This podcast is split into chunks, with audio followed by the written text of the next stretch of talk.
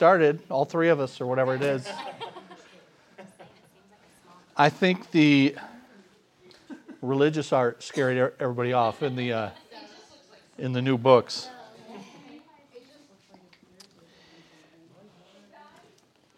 So take a look at your new books. Everybody have one? The uh, Story of Hope book. If you don't, they're over here.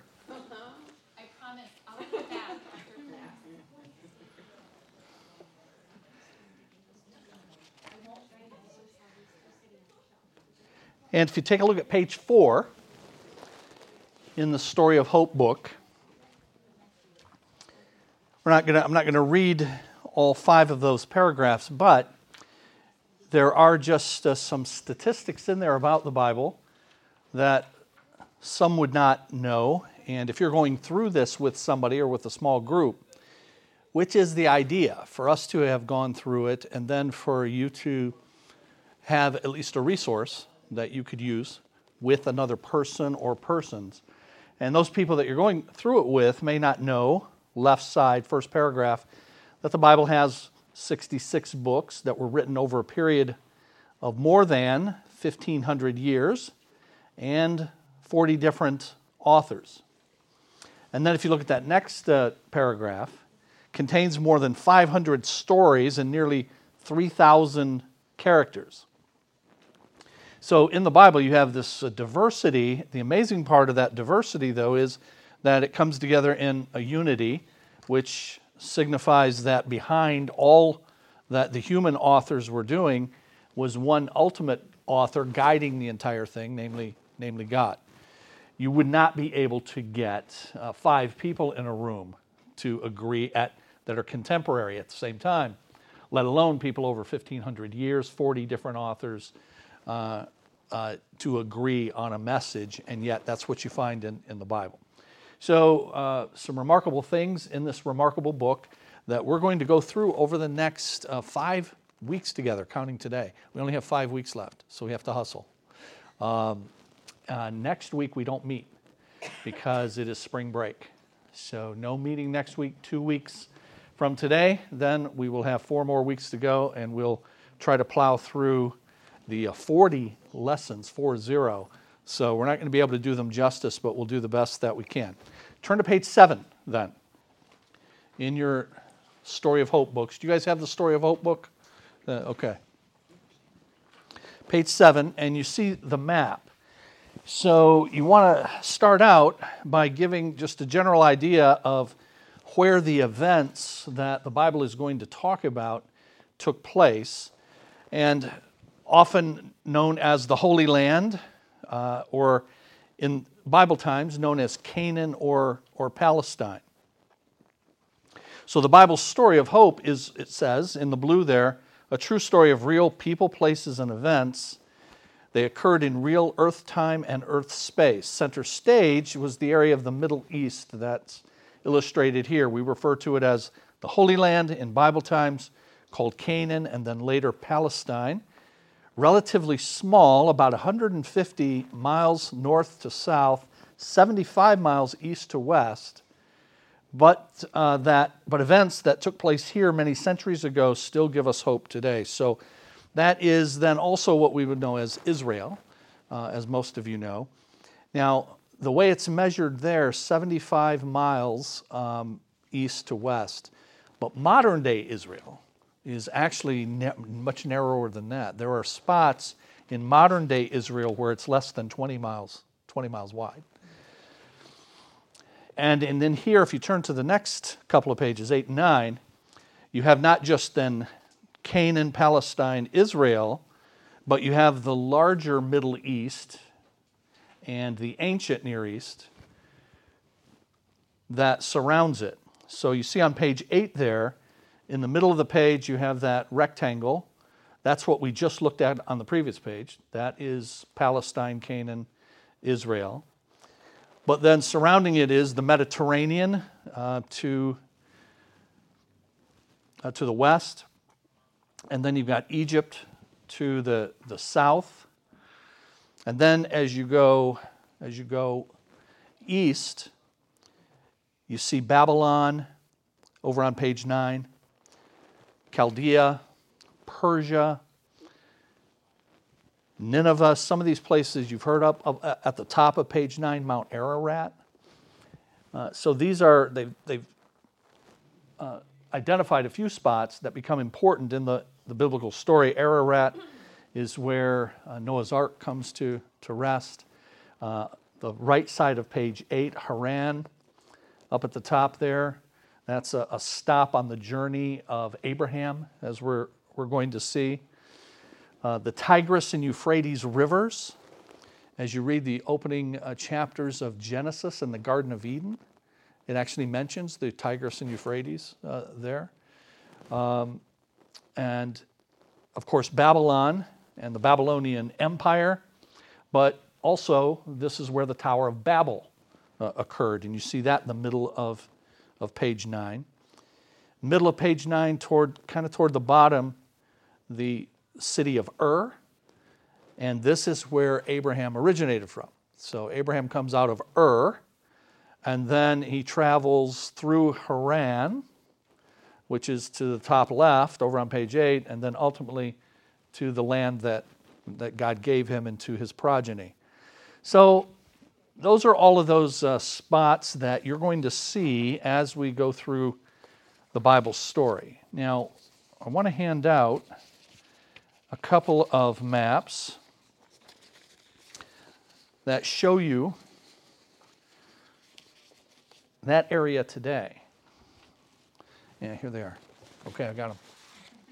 You guys were worried. So was I.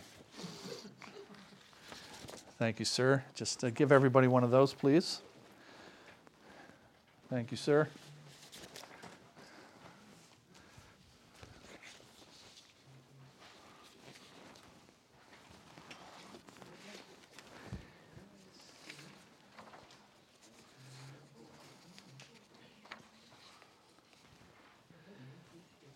So you take a look on the one side, on both sides, you've got a different map.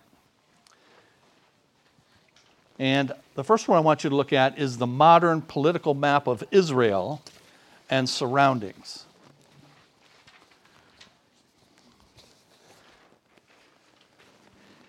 So, this is the way Israel looks now with its surroundings, as opposed to the way it looked in the ancient Near East with its, its surroundings.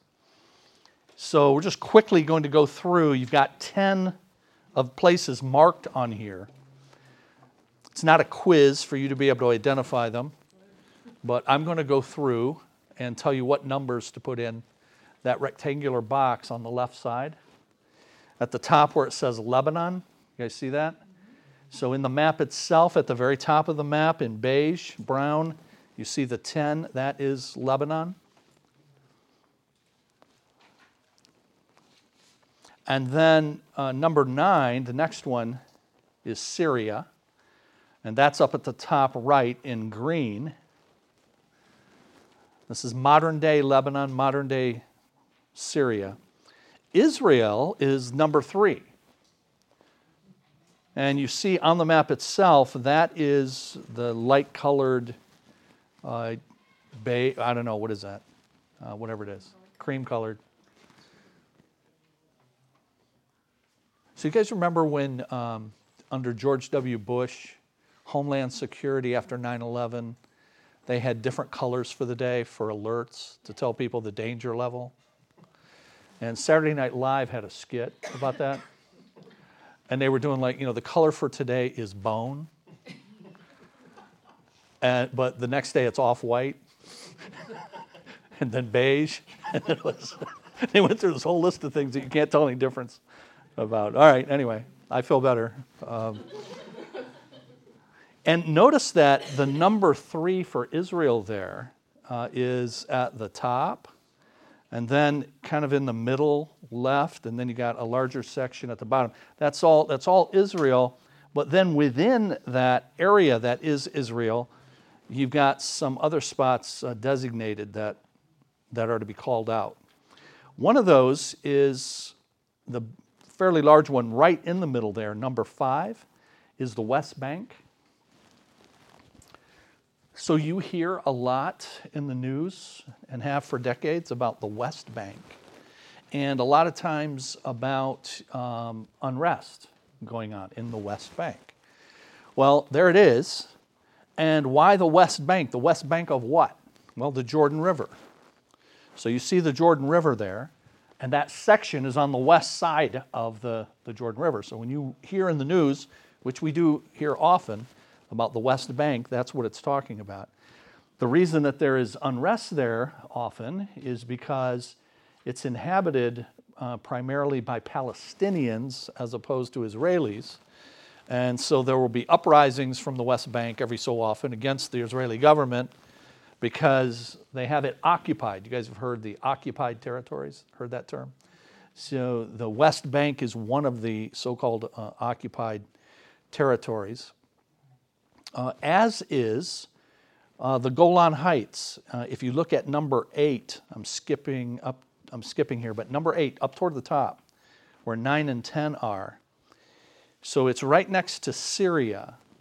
Uh, the Golan Heights is one of the occupied territories. It's number eight. If you look at the middle left a little bit where number one is, just that little strip there, the Gaza Strip. So that's another one. And what these are, the reason that they're occupied territories is because uh, Israel was attacked. Israel was attacked in 1967.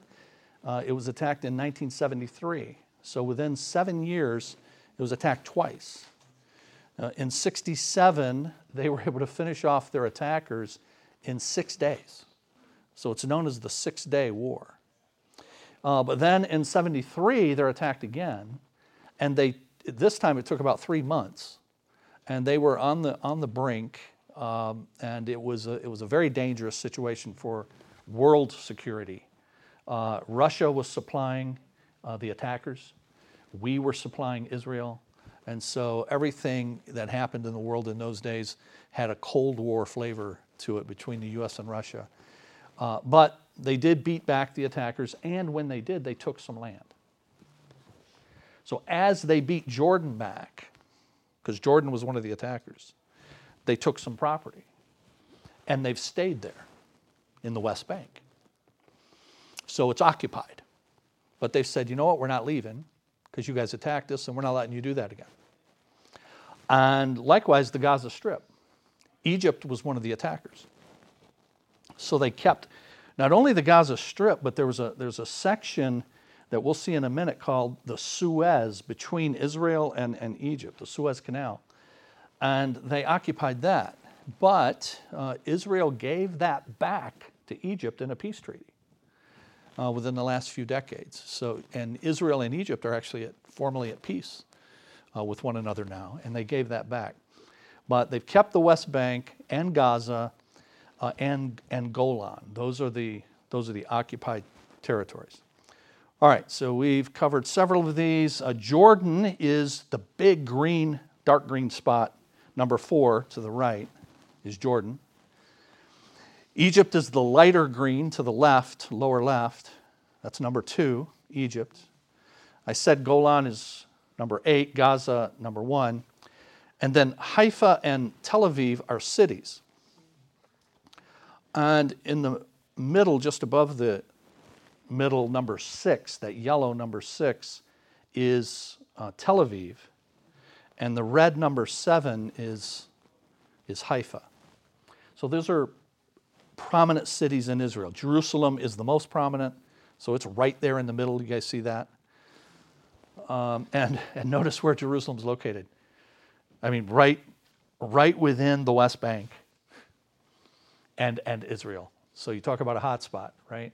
And you've got all of these holy places there in Israel and you've got the Al Aqsa Mosque. That's the, that's the golden dome that you see when you see an aerial shot of Jerusalem, but it's a mosque. And yet it's also the Temple Mount. And you have uh, Jews from time to time who will go and seek to lay a cornerstone for the rebuilding of the, of the temple there, which then excites the, the Muslims, as you might imagine. So it's a powder keg. It's just an absolute powder keg. Uh, and it's all, frankly, because this is uh, where God's plan uh, for redemption originated, and it's where it's going to culminate, uh, as, as well. So if you look on the backside, here's then a modern political map, not just of Israel itself, but then of the larger surrounding area. So you can barely read the font where some of the cities in Israel are listed. We saw Haifa and Tel Aviv and Jerusalem, Gaza Strip, all of that, um, and then some of the countries there. But here are some of the further out Middle Eastern uh, countries. So the very top, the first one is Iraq, and Iraq is number five. Number five, so number five is right in the middle of the map, that kind of uh, orange, I guess. And number six in the middle of it is a dot, so that's a city within Iraq. And that would be Baghdad. You guys see Baghdad on the list? So that's number six. Hey, did we not give you a map? You want a map? Or, you, or do you enjoy being lost? We'll give you a map. we'll give you. Here's a map for you. there you are. Test me on it later.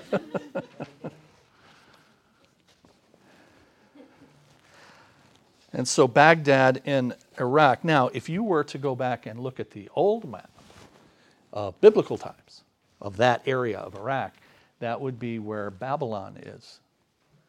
That would be where Ur and Chaldee is located. It's where, it's where Abraham came from, modern day Iraq. It's where Babylon uh, was. Actually, there's a city there still named Babylon. Saddam Hussein, you guys remember him? Uh, Saddam Hussein wanted to rebuild the glory of the Babylonian Empire. And he actually had coins commemorated with, with the image of Nebuchadnezzar on them uh, for, that, for that reason. So it's a whole fascinating you know, area. Uh, so you've got Iraq is number five, uh, number six is Baghdad. Uh, Iran is the next name on the list. That's number eight on the right side, that large area. So Iraq and Iran are next to each other, as you can see. They went through a war of about, I don't know, 10 years, the Iraq Iran war. You know, and we supplied, the U.S. supplied arms to Iraq uh, to stave off Iran. Why were they trying to kill each other? Because, because Iran is uh, Shiite Muslim and the Iraqs are Sunni uh, Muslims. So it was a religious war, and uh, they, they went at it, and it was, uh, it was very, a very deadly war. And as happens, you know, uh, sometimes you have these unintended consequences. We uh, supplied arms to Iraq, and then Iraq ends up becoming a nemesis uh, for us. Same thing with Afghanistan. We supplied arms to Afghanistan for them to stave off the Soviet Union back in the late 70s and early 80s. Um, remember Carter uh, as president in the late 70s. Soviet Union invades Afghanistan. The uh, Olympics, the Summer Olympics, were going to be in Moscow in 1980, and we boycotted the Olympics. We didn't go at all because of the Soviet Union going into Afghanistan. And so in, instead of getting into a direct war with the Soviet Union, you know, we let these, uh, in, we let these uh, fighters in Afghanistan do it, and we gave them the arms. But in so doing, we end up arming the people that ultimately attacked us on 9 11. And then we end up going into Afghanistan and we're fighting sometimes against people who are using the stuff we supplied against. It's just the craziest thing. Life in a fallen world is really weird, isn't it? so, anyhow, uh, Iraq, Iran, then Saudi Arabia. At the bottom, that uh, yellow mustard kind of color, number four. That's number four, Saudi Arabia. Turkey is number three up at the top, the purple. Kuwait. And remember, we got into the Desert Storm, uh, short conflict, thankfully, but it was because Saddam Hussein invaded Kuwait, which is neighboring to Iraq, and that's that blue spot, number nine. I mentioned Suez and Egypt and Israel. That is number two in the green over on the left, Suez Canal. So you see it that it's this uh, piece that's right between Israel and Egypt. And Israel had occupied that like it has the other occupied territories, but gave it back because Egypt uh, pledged to be at peace with Israel. And that peace has held for several decades. Qatar, sometimes pronounced Qatar, is number 10. And that's uh, the little purple to the bottom right. Why do we care about Qatar? Uh, we have like an Air Force base, Air Force base there. so we have like stuff everywhere. And, you know, I'm not going to wax on foreign policy uh, here, but uh, the, the U.S. is, is the Roman Empire of, of modern times in the sense that peace, such as it has been over the last century, has been largely because the U.S. has had a presence all over the place. And people are afraid to mess too much. And if, and if we weren't there, then people can do whatever they, do whatever they want. So it's the way it was in the Roman Empire. They called it the Pax Romana, the peace of Rome.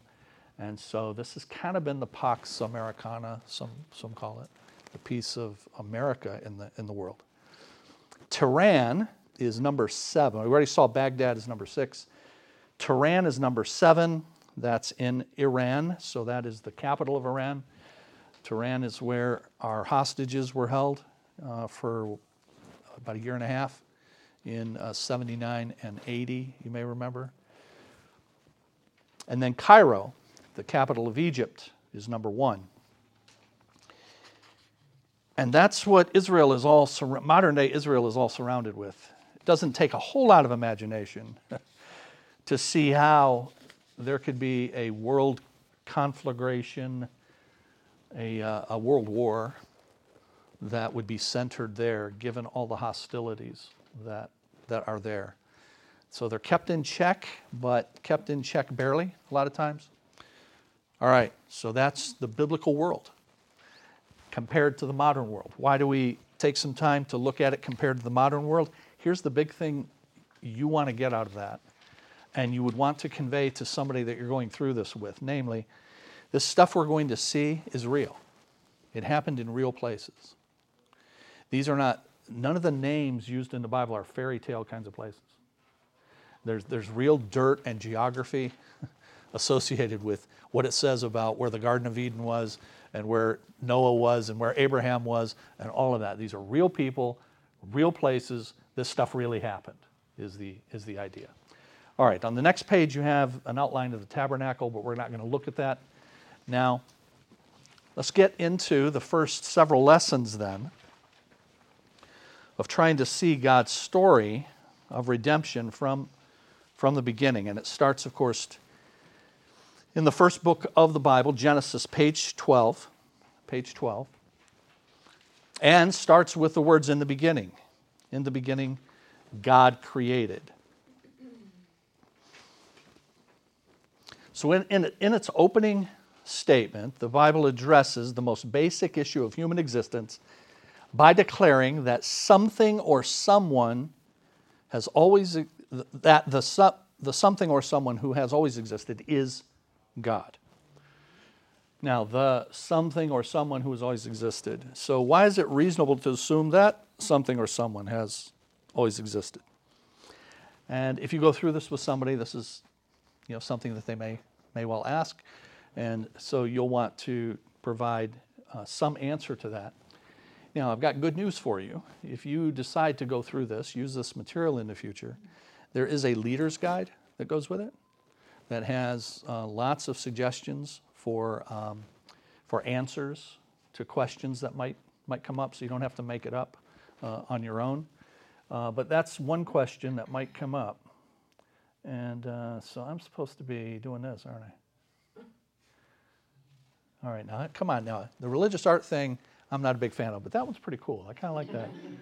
All right, and and that uh, is a Hebrew word there, uh, Elohim. That's one of the Hebrew names for God, and Hebrew goes from right to left.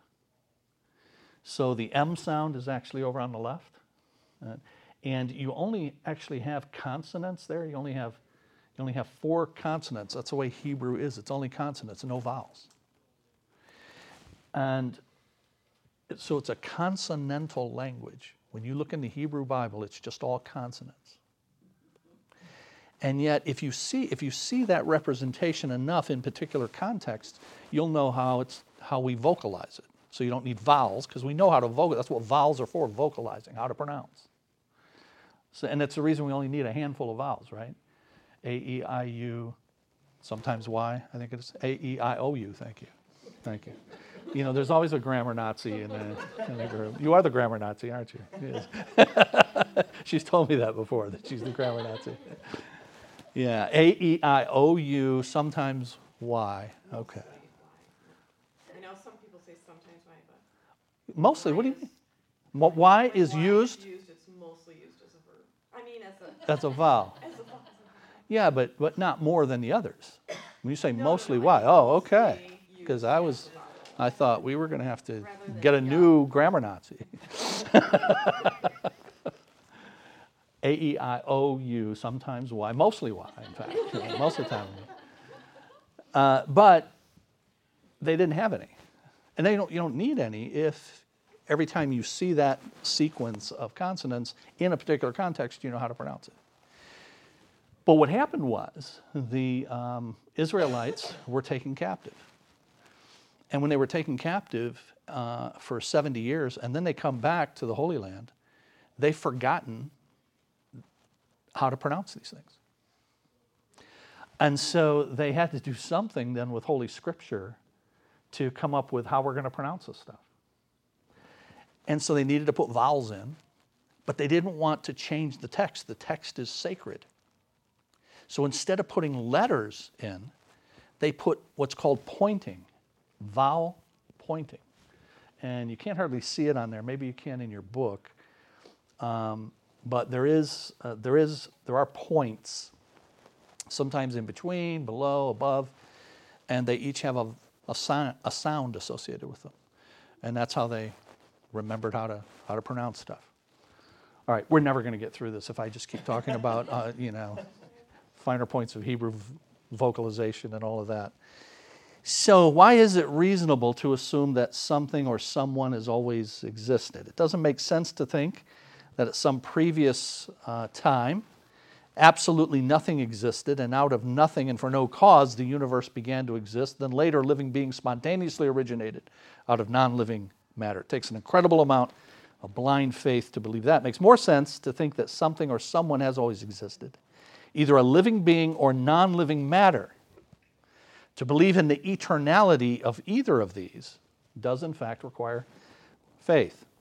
But it makes best sense to think that what has always existed is a living God who has the ability to create both non living matter and other living beings. The opening verse of the Bible asserts that's indeed the reality of how the universe and life began. It does require faith to believe that. But as we go through this, we're going to see that that's confirmed by a lot of observable evidence as, as well. So, which of these is true then in your books there? B. Um, in the beginning, God created the heavens and the earth. So, explain the reasoning behind which of these is true. The Bible begins with an attempt to prove the existence of God or the assumption that God exists. Which one is it? In the beginning, God. God exists. Okay? So it assumes that God exists. Doesn't, doesn't try to prove that God exists. Interestingly. And the Bible will tell us later that this is because people are made by this God, and we're made by this God to know God. And so even people who deny God actually have the ability to know Him, made in His image, all of that. Um, now, atheists, if you're atheist long enough, you convince yourself that you really don't believe in God, but it takes some work to get there. Uh, and so the Bible says that even those who, those who claim that there is no God are without excuse because He has made Himself known in creation, in our conscience, and, and so on. So the Bible begins with the assumption that, that God exists. And then see there uh, Psalm 90, Psalm number 90. says this Before the mountains were brought forth, or ever you had formed the earth and the world, even from everlasting to everlasting, you are our God. So, what does it mean that God is from everlasting to, to everlasting? So he's had no right. He's had no beginning, and he'll have no he'll have no end. So the Bible is going to teach that we human beings are eternal in the sense that we have no end. But we're not eternal in the absolute sense like God is because we've all had a beginning. But God has had neither beginning nor end. From everlasting to everlasting, you are. And then as you read through the Bible, we learn more and more about God, who He is and what He's like. At the bottom, then, of each of these sets of truths uh, in the Bible, you're going to see these attributes of God. And the authors of the material are encouraging us to think about how God is portrayed in these stories. So look at the bottom of pages 12 and 13 put a mark beside each of the ways that God is portrayed in the events of these pages. And clearly, Almighty Creator is one of them, right? Supreme authority, you know? So, at least those two so far, and there's no, we're not going to go through and, and, check answers and all of that, but um, but at least those at least those first two and as we go through this every two pages every two lessons you're going to have those to, to think about. Now before we move on to the second lesson um, this genesis 1 1 and, and getting it right is, is crucial. And here's why it's why it's crucial i get to put that in there again but here's why so you start with uh, that very first verse. In the beginning, God created the heavens and the earth. Uh, but that's foundational to the very first chapter and God's creative work in that very first chapter, in the six days of creation that we're going to see, which in turn sets the stage for the first 2,000 years of human history. 2,000. Genesis 1 through 11 is 2,000 years worth. Uh, the Bible covers 4,000 years of history, and the 2,000 of them are in uh, the first 11 chapters. And Genesis 1 1 sets the stage for all of that, and then for the whole book of Genesis, and then the entire Bible. So, uh, the Christian life and worldview are founded on the Bible. The foundational book of the Bible is the very first one, Genesis. The foundation of Genesis is in those first 11 chapters. The foundation of that section is God's creation in chapter 1. The foundation of chapter 1 is the very first verse. And so the entire Christian life and worldview really rests on Genesis 1 1. Get it right. In the beginning, God. And God created the heavens and the earth.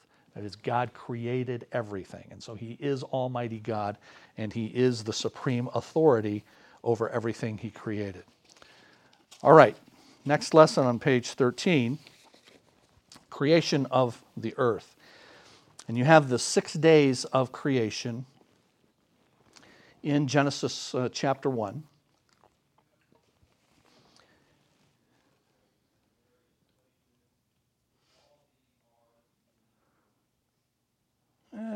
Not bad.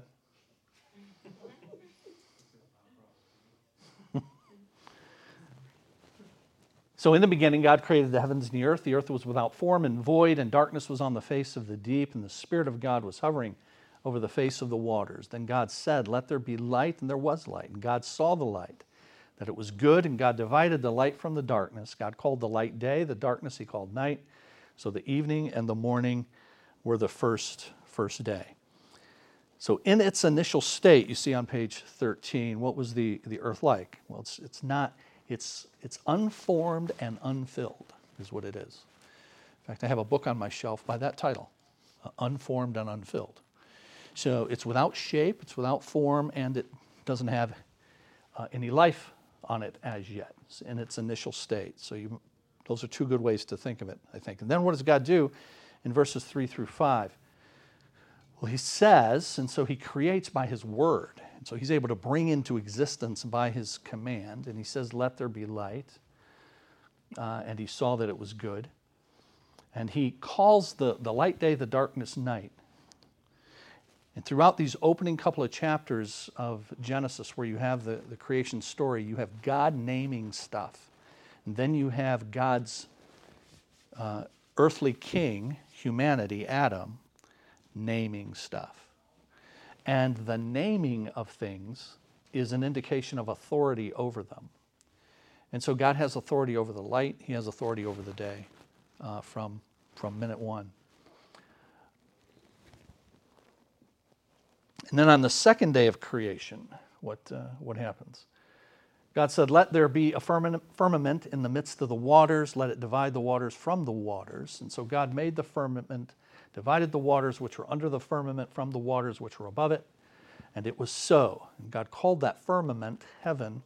So the evening and the morning were the second day. Now, just uh, quickly, and this would be in some notes for you if you were to go through it, but when it says heaven there, this is not the abode of God. This is not where you go when you, when you die. And one of the difficulties sometimes with material, published material, when they uh, use the Bible, notice that they don't quote the Bible in here. Um, and part of the reason is, is they, you have to pay royalties a lot of times to do that. And if you don't want to pay royalties, then you have to use the King James. So if you don't want to use the King James, you just say, look it up, which is what they're, what they're doing here, okay? So the people who made these uh, slides for us, though, are using uh, the King James or the New King James. And it uses terms like firmament and actually says heaven there, which makes you think that this is you know, where you go when you die. But in actuality, um, it's referring to the sky. That God took that God took water and put it in the sky. We know that as clouds. So uh, God has sky between uh, that, that he also placed the sun, moon, and stars. Uh, you'll see you'll see later as well. So what happened on the third day? It's what God created. He said, "Let there be," or he divided the waters, creating the clouds in the sky. And then on the fourth day,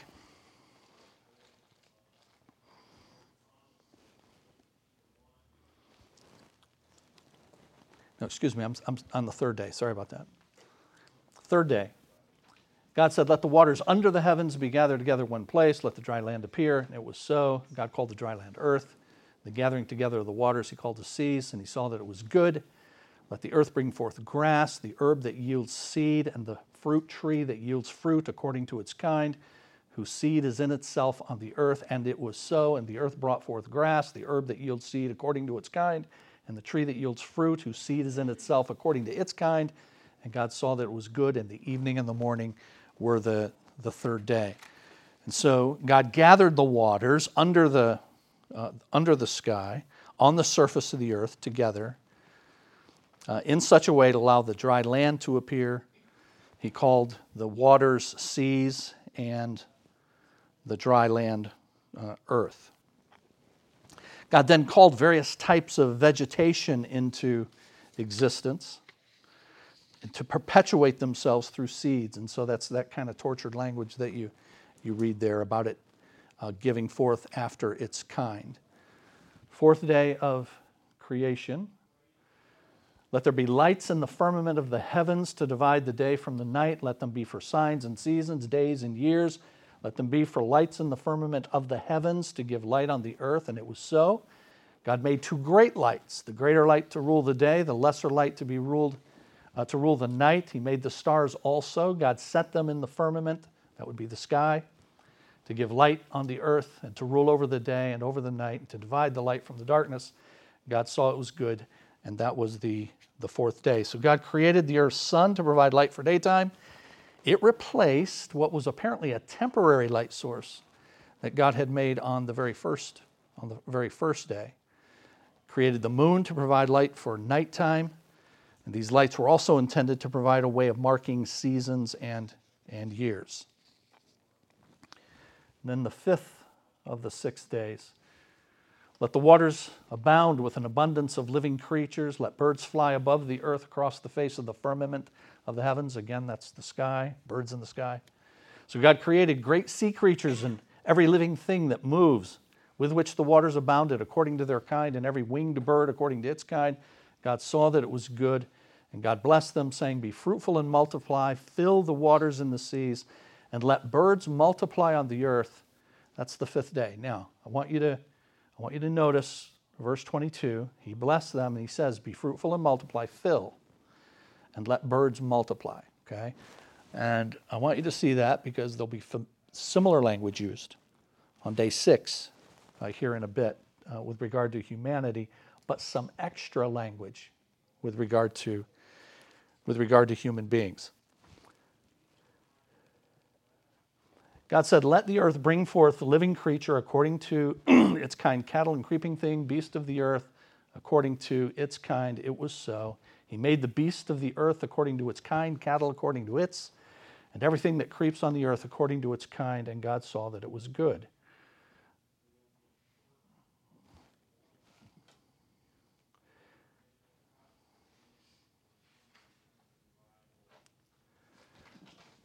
Now, I always have to comment on the. Uh, so these are bad. This is better than the Adam and Eve are better than than some. I mean, at, at least at least the they've got dark hair and they look somewhat Middle Eastern, okay? You know, usually they look like Ken and Barbie and, you know, you know, the blonde haired, blue eyed, or, or something like that. So, you know, completely Americanized or, or something. But that's not the, uh, that's not the deal here. Um, and so on uh, day six of creation, you had animals created, but uh, most important, you had humanity created. And that's what's on page 14 the creation of, of mankind. God said, Let us, this is still day six, make man in our image, according to our likeness. Let them have dominion over the fish of the sea, birds of the air, the cattle, over all the earth, and over every creeping thing that creeps on the earth. God created man in his own image, in the image of God. He created him, male and female he created them.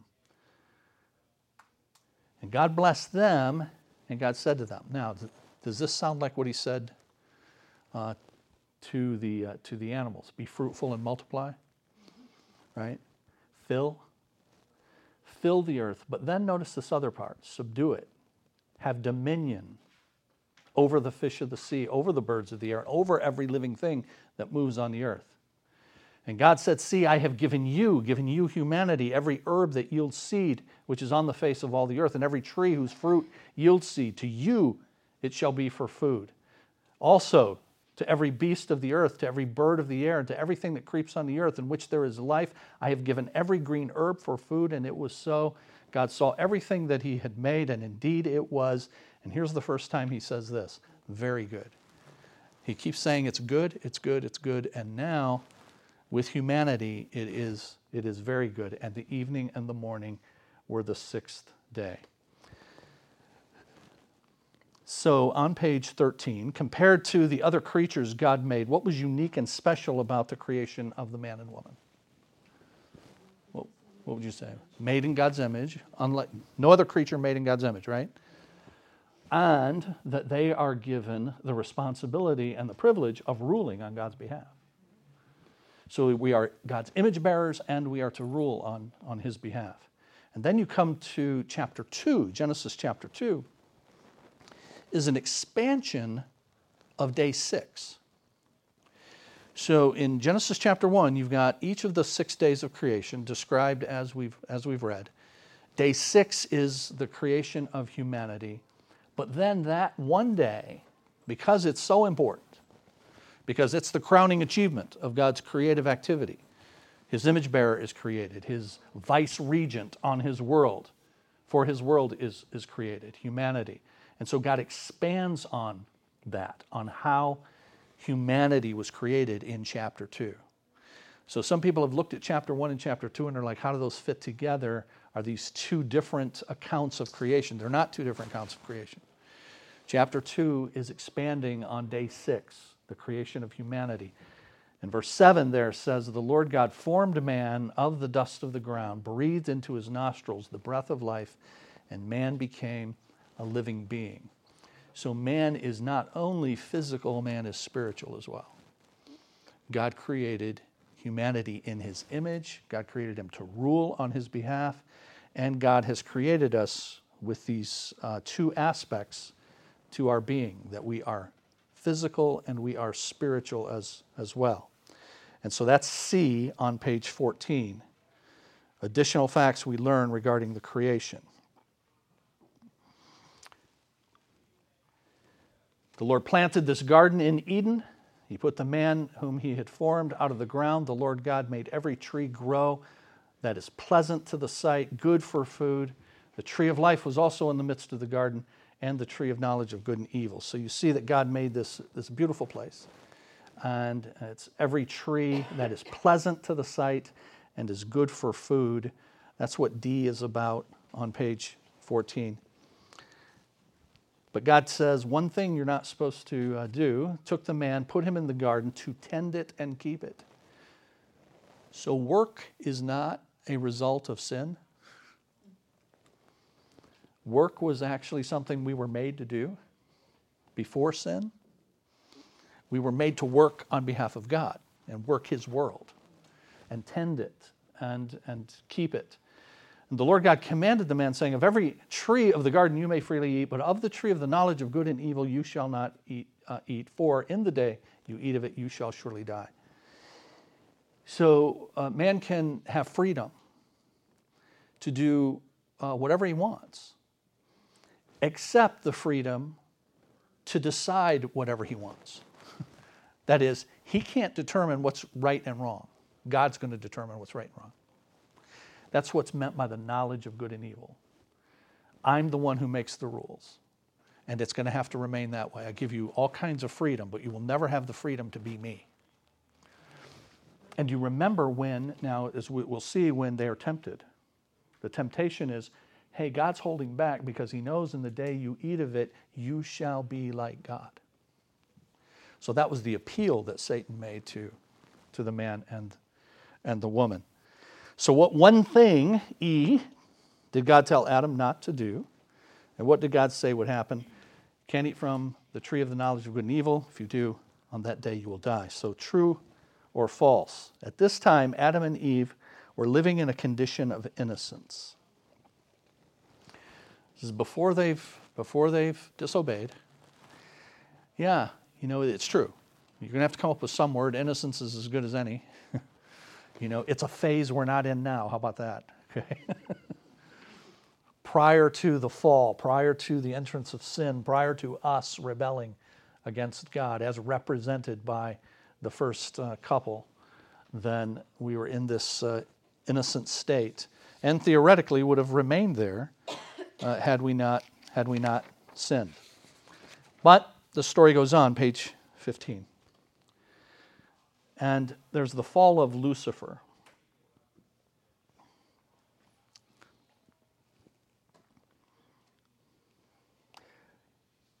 Uh, verses 18 to 25 are about the creation of the woman and God presenting the woman to the man as a gift to him.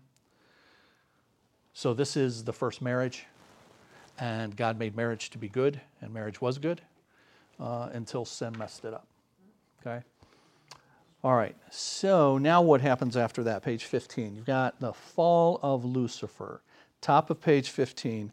At some earlier time, Lucifer, originally a beautiful angel of God, led other angels in a failed rebellion against God and became known as Satan the devil. Now you see the verses that are listed there Ezekiel 28 and Isaiah 14. So Ezekiel 28 refers to, uh, I'm quoting now, the anointed cherub that was in Eden, the anointed angel, cherubim. That, that, and you were in Eden, Ezekiel 28 says. So that's why many understand that to be a reference to Satan before he fell. Lucifer means light, and so an angel of light. And Ezekiel 28 refers to this angel that was in Eden. And then Isaiah 14 actually uses the word Lucifer, son of the morning, or light, and talks about how he, in pride, said, I will be like the Most High, and I will ascend. But then he is cast down, cast down to earth. So putting those two together, that's where uh, many theologians get the idea then that uh, Satan was this uh, angel uh, made by God, but one that rebelled against God and led a third of the angels in rebellion against God.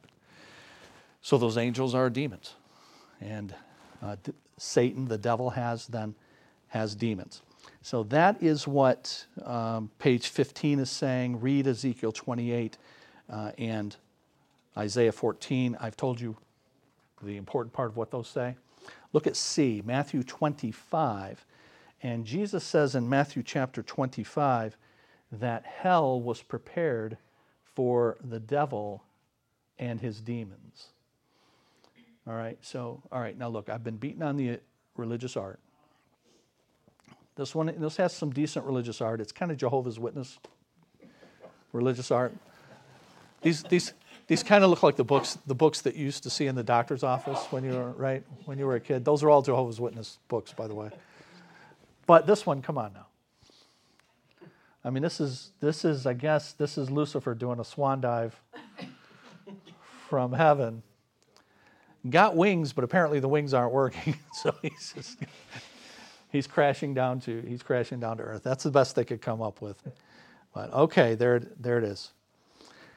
Uh, so, who do you think the devil's angels are? Those that are mentioned in Matthew 25, that would be the demons.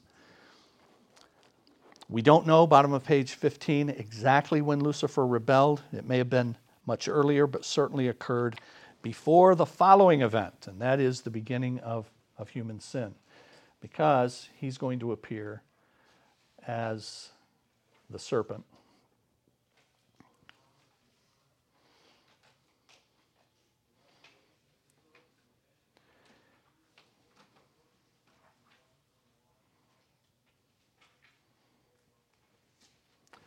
And there's um, Adam and Eve again. Adam looking kind of buff.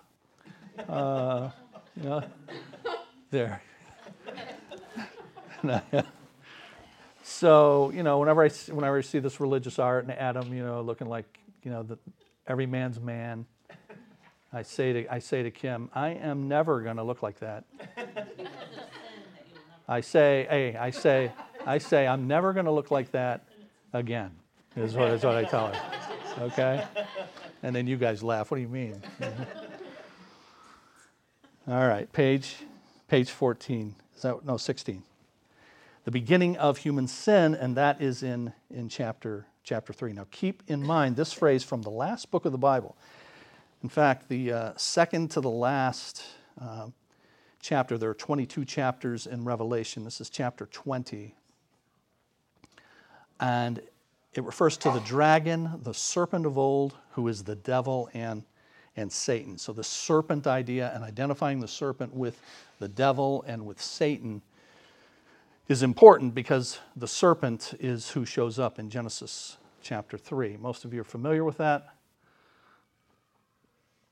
The serpent was more cunning than any beast of the field which the Lord God had made. And he said to the woman, Has God indeed said, you shall not eat of every tree in the garden. The woman said to the serpent, We may eat of the fruit of the trees in the garden, but the fruit of the tree which is in the midst of the garden, God has said, You shall not eat it, nor shall you touch it, lest you, lest you die. Then the serpent said to the woman, You will not surely die. God knows in the day you eat of it, your eyes will be opened. You will be like God, knowing good and evil. So when the woman saw that the tree was good for food, pleasant to the eyes, and a tree desirable to make one wise, because those other things were true about all the other fruit, right? That it was good for food, pleasant to the eyes. But this one had something additional, desirable to make one wise. She took of its fruit and ate. And she also gave to her husband who was with her, and he ate.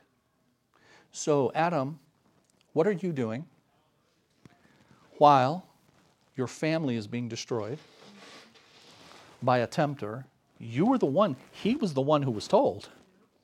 And he's the one who relayed to, to Eve, this is what we're supposed to do. This is how she knows, because he relayed it to her. But while this is happening, he's with her, and she's doing all the talking. I'll make no further comment about that. but, but he's letting this happen. And so his family is being destroyed, and the family of humanity, as a result, is being destroyed as, as well. So this is monumental in its uh, calamity here. Gave some to her husband, and he ate. And throughout the Bible, this then becomes known as whose sin? Whose sin? Adam's. Because Adam was supposed to be leading. So this is Adam's sin, even though Eve was obviously a very active and willing participant in the, in the sin. So Genesis 3, 1 through 5, Satan appeared to Eve in the form of a serpent, misquoted God to make him seem to be unloving, denied that God could or would punish disobedience as he promised. You shall not surely die, he says. Suggested that God only gave the warning because he's selfish and jealous. So, true or false, Satan wanted Eve to doubt that God is good, true to his promises, and holy. Absolutely true. And he still wants that uh, today. Genesis 3 6. What three factors motivated Eve to eat the fruit that, uh, that God had forbidden?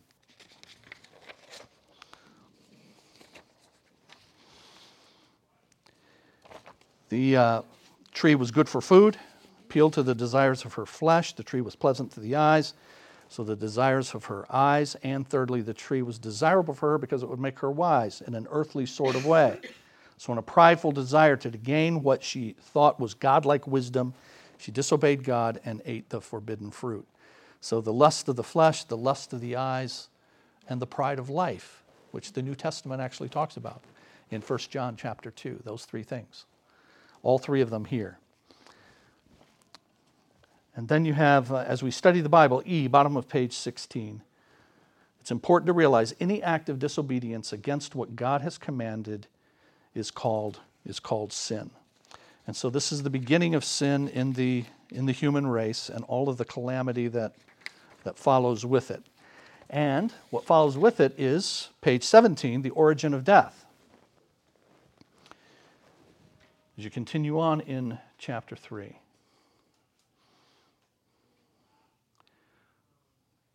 you guys notice? Let me see here, Ben. Let me go back here. Did you guys notice the? Uh, so what's she eating there? Yeah, it kind of looks like a pear-shaped thing, doesn't it? Which is good. I got to give him some extra points here, because we always say that it was an apple. The Bible actually doesn't say; it just says it was a fruit. So yeah, just get something other than an apple, just to throw people off. Okay? We don't know that it was a pear either, but we don't know it was an apple. So I'm I'm glad they did something other than an apple. And uh, yeah, trouble for us. The eyes of both of them were opened. They knew that they were naked, sewed fig leaves together, and made themselves coverings. They heard the sound of the Lord God walking in the garden in the cool of the day, and Adam and his wife hid themselves from the presence of the Lord among the trees of the garden. And God called to Adam and said to him, Where are you? So God calls out and says, Where are you? Does God know where Adam is? right? God's setting this up. He's setting it up for Adam to have, uh, to have brought home to him that he is now hiding himself from the God with whom he used to have fellowship. I mean, they hear the Lord God walking. This is a sound they're familiar with. God would condescend to come and fellowship with them, but now they're hiding. And so now God's bringing that home. Adam, where, where are you? So he said, I heard your voice in the garden. I was afraid because I was naked. I hid myself. And he said, Who told you you were naked? Have you eaten from the tree of which I commanded you that you should not eat? Does God know this? Of course he does. And then the man said, and these are the two words the woman whom you gave to be with me, she gave me of the tree and I ate. So the woman yes, God, there's a problem here. And the problem is not me, the problem is the woman. He is deflecting, he's blame shifting, he's blaming the woman. But notice, notice carefully, the woman whom, you guys see the next part? Oh, but we know who made the woman. It's the woman you gave me. He's blaming God here. His relationship with his wife is being harmed as he blames her. But more important, his relationship with God has been harmed, and he's blaming God. This is the woman that you gave me. I did a survey, God, and from what I can tell, on the entire earth, there's only one living human woman. And you made her. And she's defective. So I'm giving her back to you. Blaming the woman, blaming God. And the Lord God said to the woman, What is this you have done to the woman? The woman said, Notice the first thing out of her mouth the serpent. So Adam says the woman, the woman says the serpent, what nobody says is me. And if you ever do any biblical counseling, this is where you'll have to start. With whose fault is it? Not that. I don't mean that. I mean back here, okay? Where you'll have to start is taking responsibility. And it's very, very, very, very difficult for people to take responsibility. It's very difficult for your kids to take responsibility because it goes back to, to this. All right? So, in the, in the day you eat of it, you will surely die. So, the origin of, of death, every culture would contain a mixture of these behavior motivators now as a result of this. You've got people that are guilt and shame kinds of cultures shame versus honor, guilt versus innocence, fear versus power. All of this goes back to the beginning. So, all the days that Adam lived were 930 years and he physically died. But God said, You are going to, and then it goes on to his descendants, they all lived so, you know, so many years and then they died. Right? And then in the New Testament, as through one man sin entered the world, see, Adam's getting the blame here, through one man sin entered the world, death through sin, thus death spread to all men because all sinned.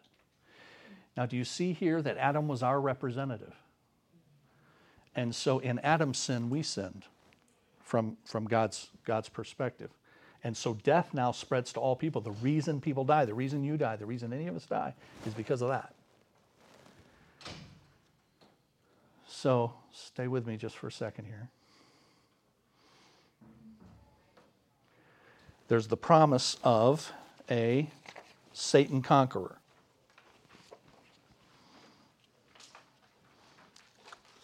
And I'll actually do that starting next week because we are a few minutes past. Some of you got to go get kids. But I want to call your attention to page 17, page 17 and A. Look back up at A if you would.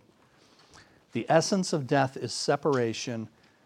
Three kinds of death result from sin Physical death, Adam experienced at age 930, 930. We all are going to experience death sometime uh, before 100, okay? But we're all going to see physical death unless the Lord returns first. And the Bible teaches that death, when you think of death, it is this it is separation. And there are three kinds. Spiritual death is separation of the individual from God. That's what spiritual death is. And when, when the Bible said to Adam and Eve, when God said, In the day you eat of it, you will die, they were separated from God in that moment. They died spiritually. And that's why the hiding and all of that. They're now separated from God. Spiritual death is separation of the individual from God. Physical death is the separation of the spirit from the body.